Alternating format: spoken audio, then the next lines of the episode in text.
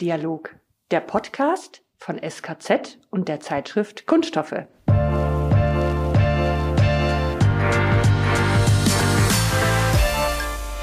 Hallo und herzlich willkommen zum Podcast Kunststoffdialog.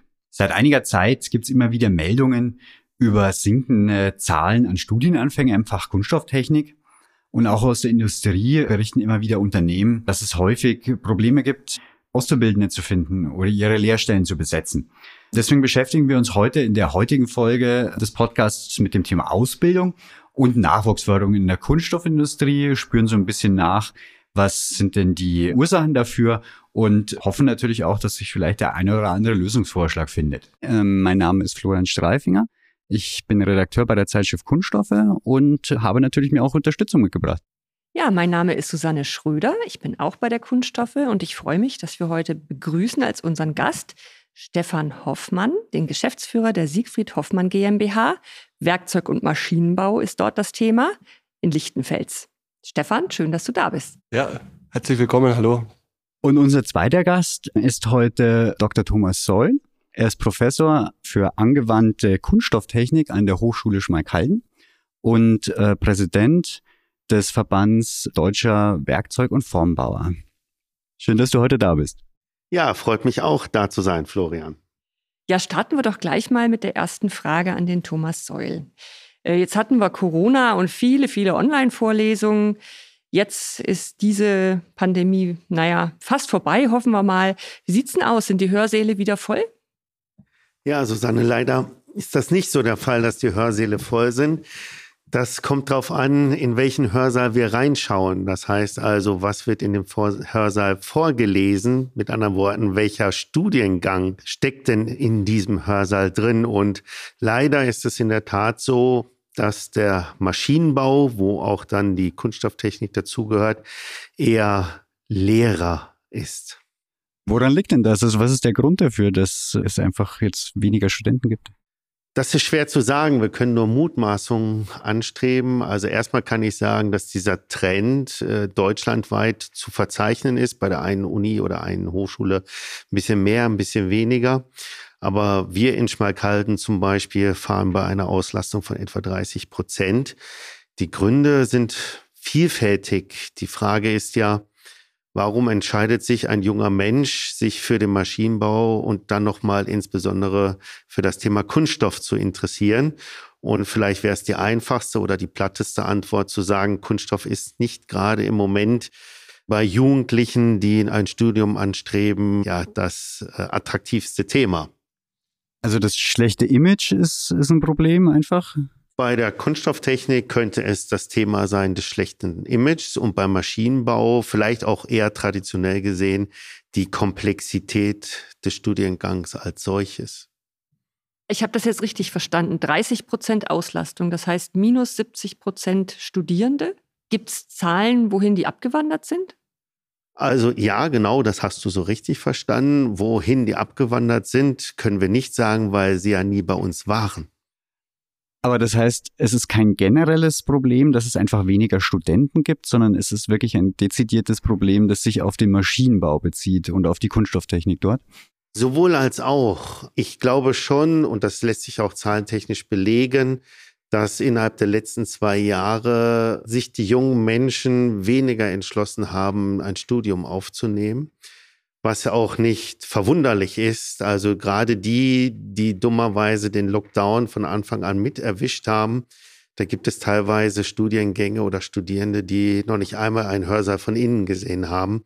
Und dass dann natürlich eine gewisse Frustration im ersten Semester äh, kommt und es dann zu Studienabbrechern kommt, das ist durchaus nachvollziehbar. Ich finde das extremst bedauerlich. Das ist auch nicht mehr zu heilen. Und äh, da ich sag mal, das Studierendenleben kennenzulernen, was es auch ausmacht. Äh, das gilt aber generell für alle Studiengänge. Das ist äh, schlimm für die jungen Menschen, ja. Also dann ist es ja eigentlich ein klarer Fall, wenn die Leute nicht mehr studieren, dann rennen sie der Industrie die Bude ein. Stefan Hoffmann, dann müsste bei euch ja ordentlich Zuspruch sein.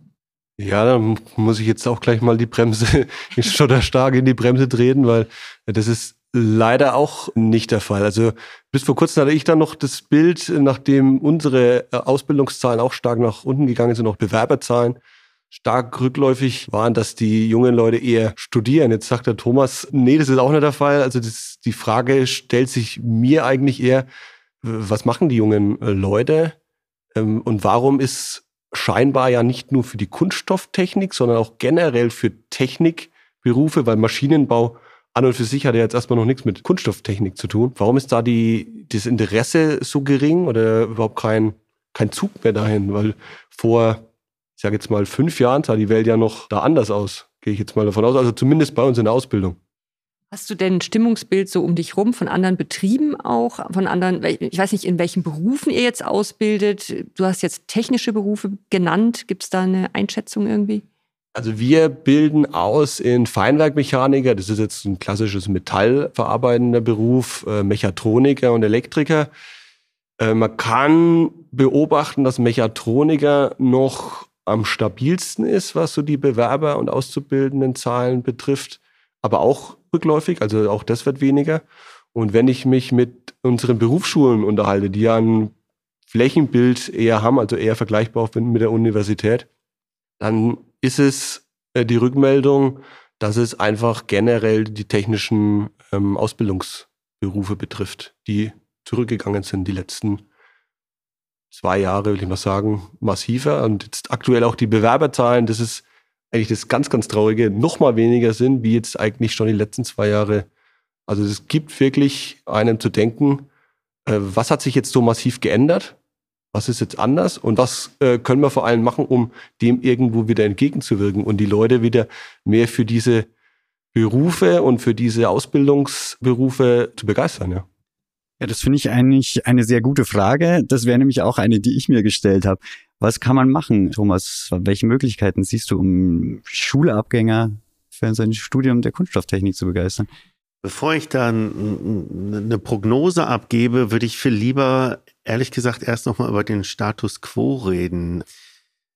Wir sind tatsächlich global gesehen mit unserem Bildungssystem und Ausbildungssystem an der Weltspitze. Ja, also wenn man unser Ausbildungssystem in Deutschland vergleicht, in Europa als auch weltweit, äh, bieten wir mit dem dualen System in der Erstausbildung, auch mit allen Studienmöglichkeiten. Das muss ja nicht wirklich ein Bachelor, ein Master, ein Diplom-Ingenieur sein, sondern auch mit Weiterbildungsmaßnahmen bieten wir wirklich vielfältigste und auch sehr offene Zugänge an. Und diese offenen Zugänge, da will ich auch gleich später nochmal drauf zurückkommen, was ich damit meine. Aber es kann zum Beispiel nicht daran liegen, dass unsere Ausbildung so schlecht ist und einen schlechten Ruf hat. Ne? Also von der Qualifizierung her. Also dieses hohe Gut einer vernünftigen Ausbildung, dass ich hinterher eine Qualifikation habe, die mich in meinem Leben weiterbringt, die in meiner Vita da ist, die sogar weltweit Anerkennung findet, die ist definitiv da. Also das Ergebnis stimmt. Die Frage ist ja jetzt, warum oder wie können wir beleben, dass mehr Menschen das auch erkennen, mehr junge Menschen, dieses riesige Potenzial. Also ich lehne mich vielleicht jetzt gerade ein Stückchen aus dem Fenster raus, aber ich traue mich das.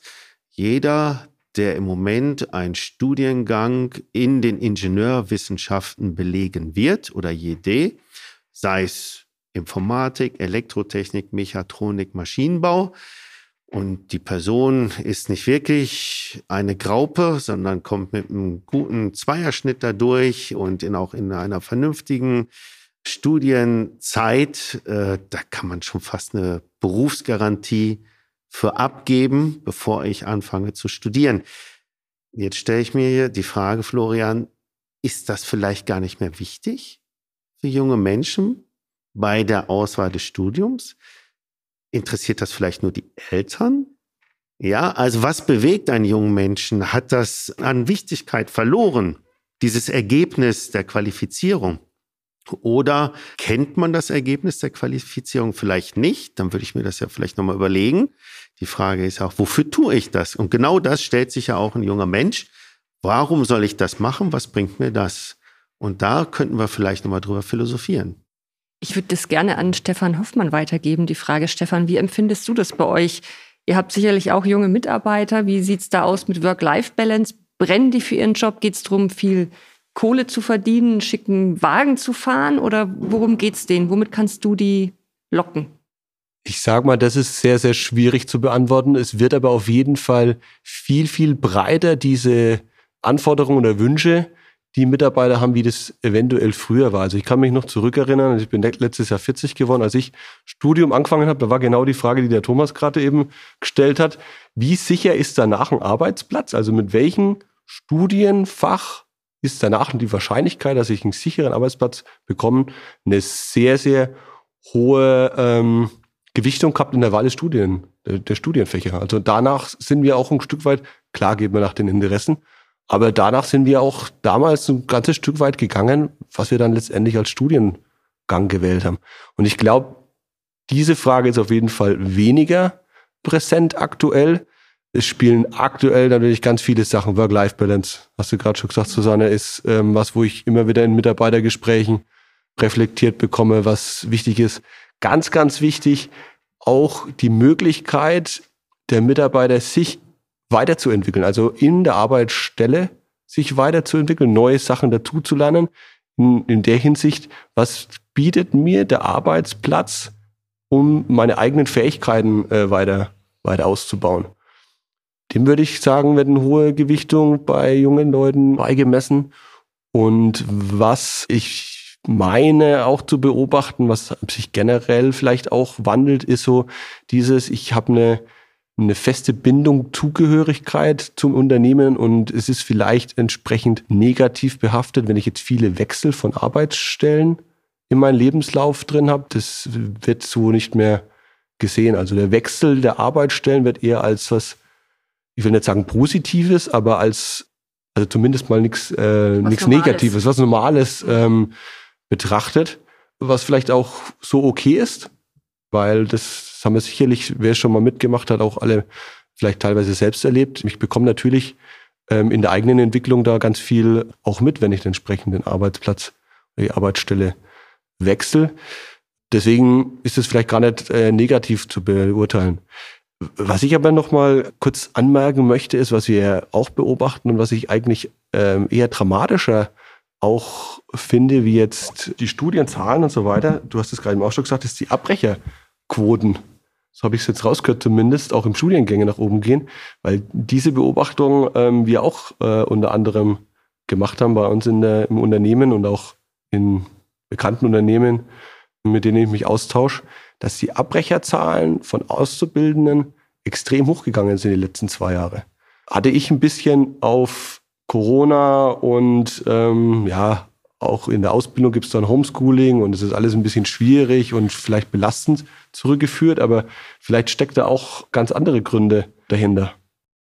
Ja, das fände ich jetzt auch interessant. Was sind die Gründe dafür? Ähm, es gab ja zum Beispiel das Bachelor-Master-System ist ja eingeführt worden mit der Sache, dass man gesagt hat, weniger Abbrecher oder sowas in die Richtung auch.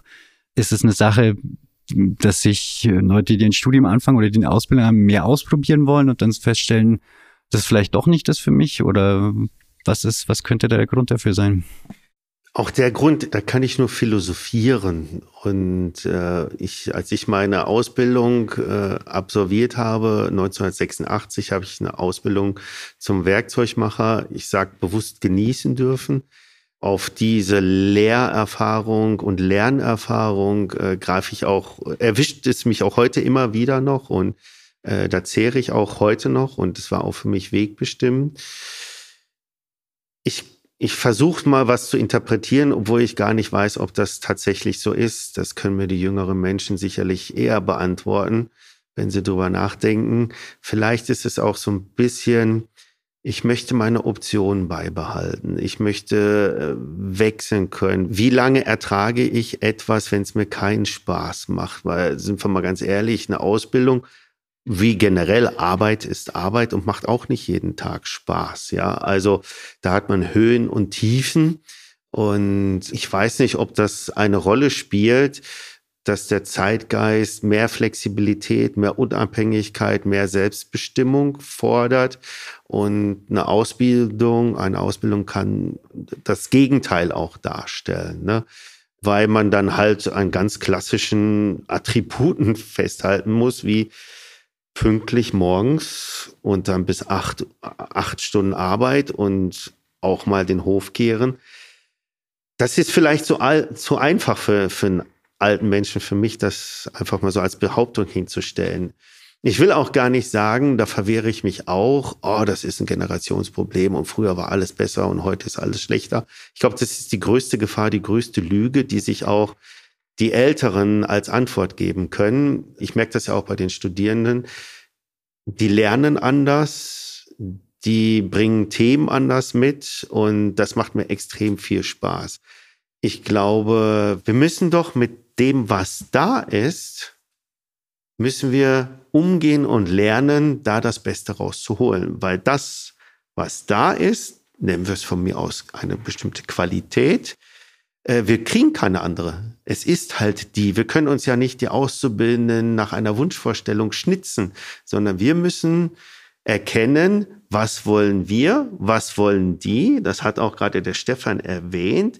Wenn sich bestimmte Umgebungsvariablen bei den Jugendlichen ändern, dann ist es nicht mein Job darüber zu meckern, dass das so ist, sondern zu überlegen, wie kann ich da eine Konkurrenz bilden, wo wir beide uns treffen, dass wir beide da was von haben. Das heißt, vielleicht müssen wir auch bestimmte Vorstellungen anders angehen. Und das ist für mich die Lösung. Ich kann nicht immer sagen, kommt ihr zu mir, sondern ich muss gucken, wie, wie können wir zusammenkommen? Also ich erwarte auch den umgekehrten Weg nicht. Es sind Schritte in, von beiden in, in eine gemeinsame Richtung einfach erforderlich. Und ja, das heißt, um das vielleicht nochmal abschließend zu sagen, Susanne, wie schaffe ich es, den jungen Menschen zum Fan für meinen Ausbildungsbetrieb zu machen?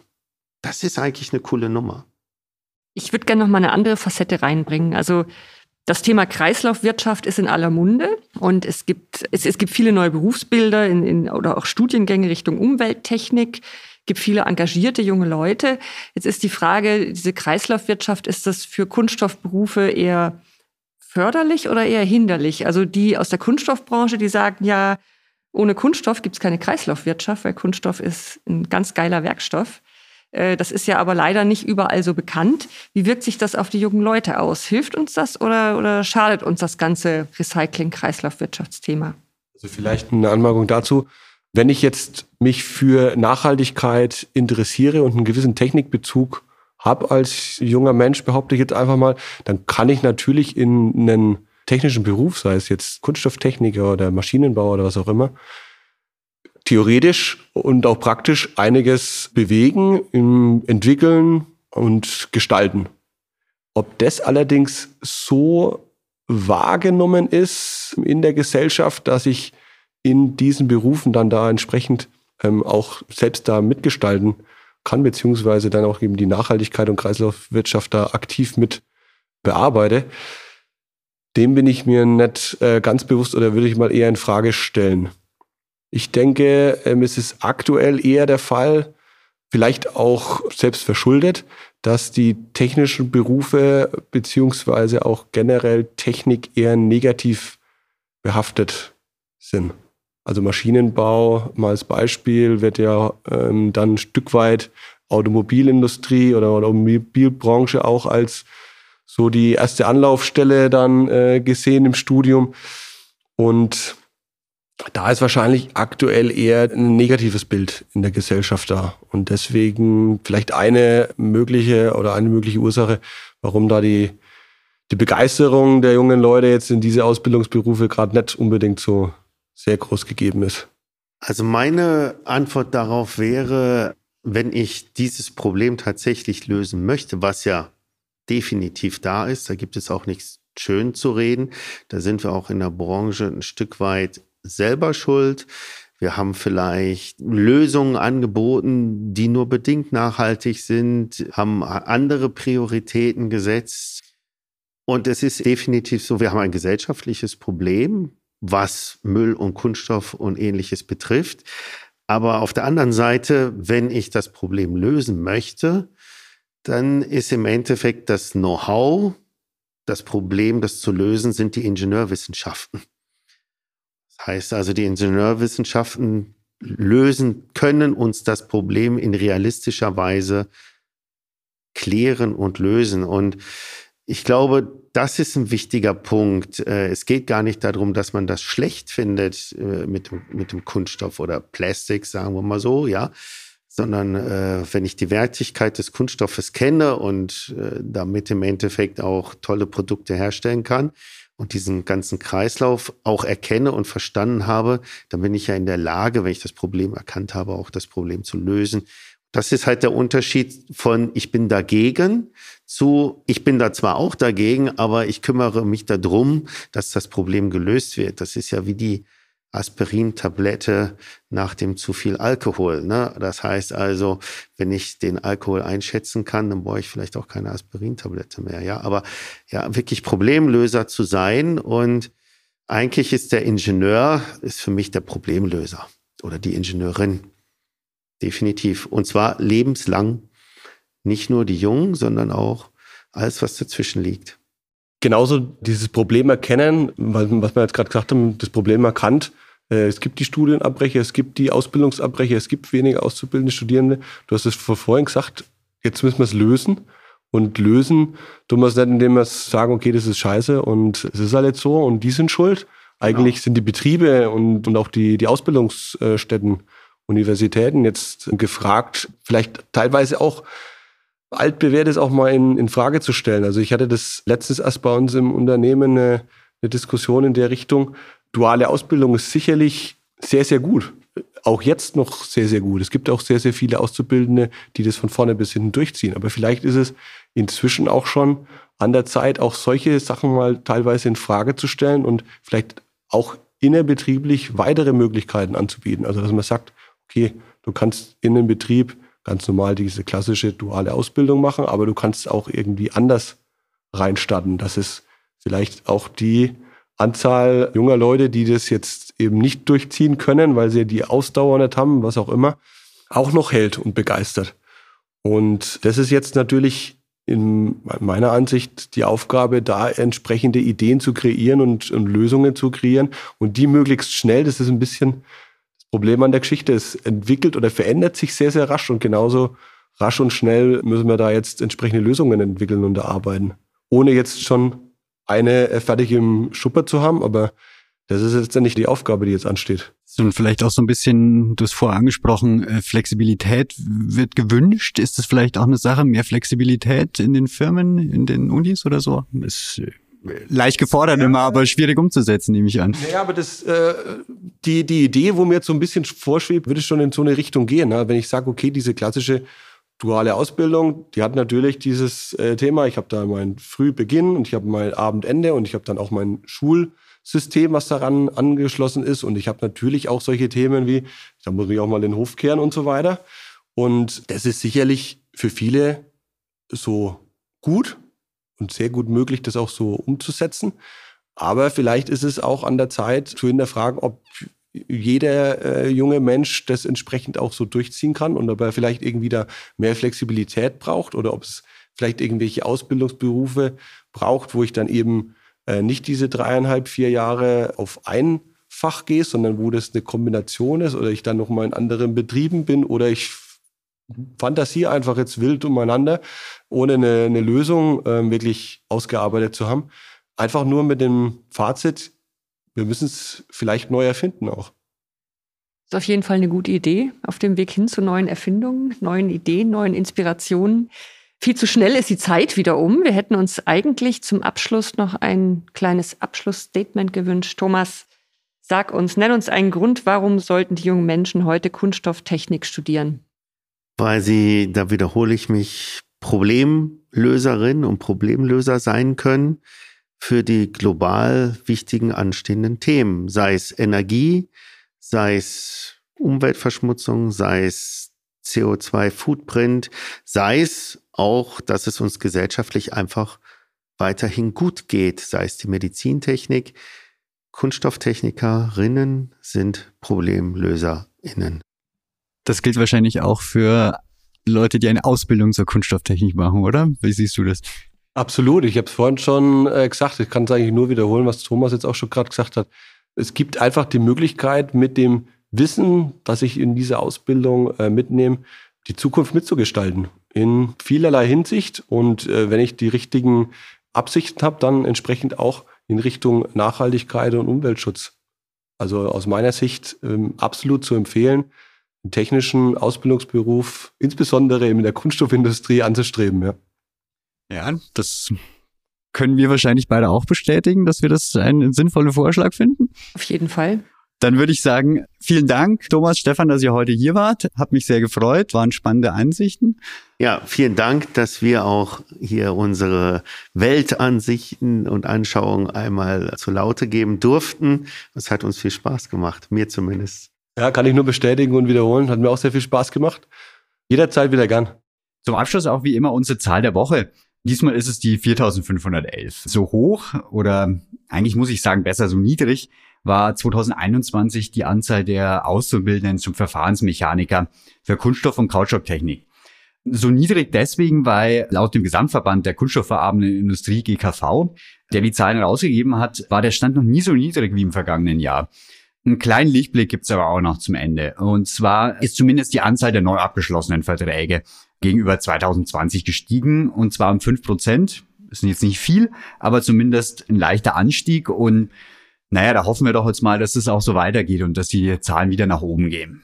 An der Stelle von mir vielen Dank fürs Zuhören und ich hoffe, wir hören uns bei der nächsten Folge wieder vom Kunststoffdialog. Bis dahin, ciao.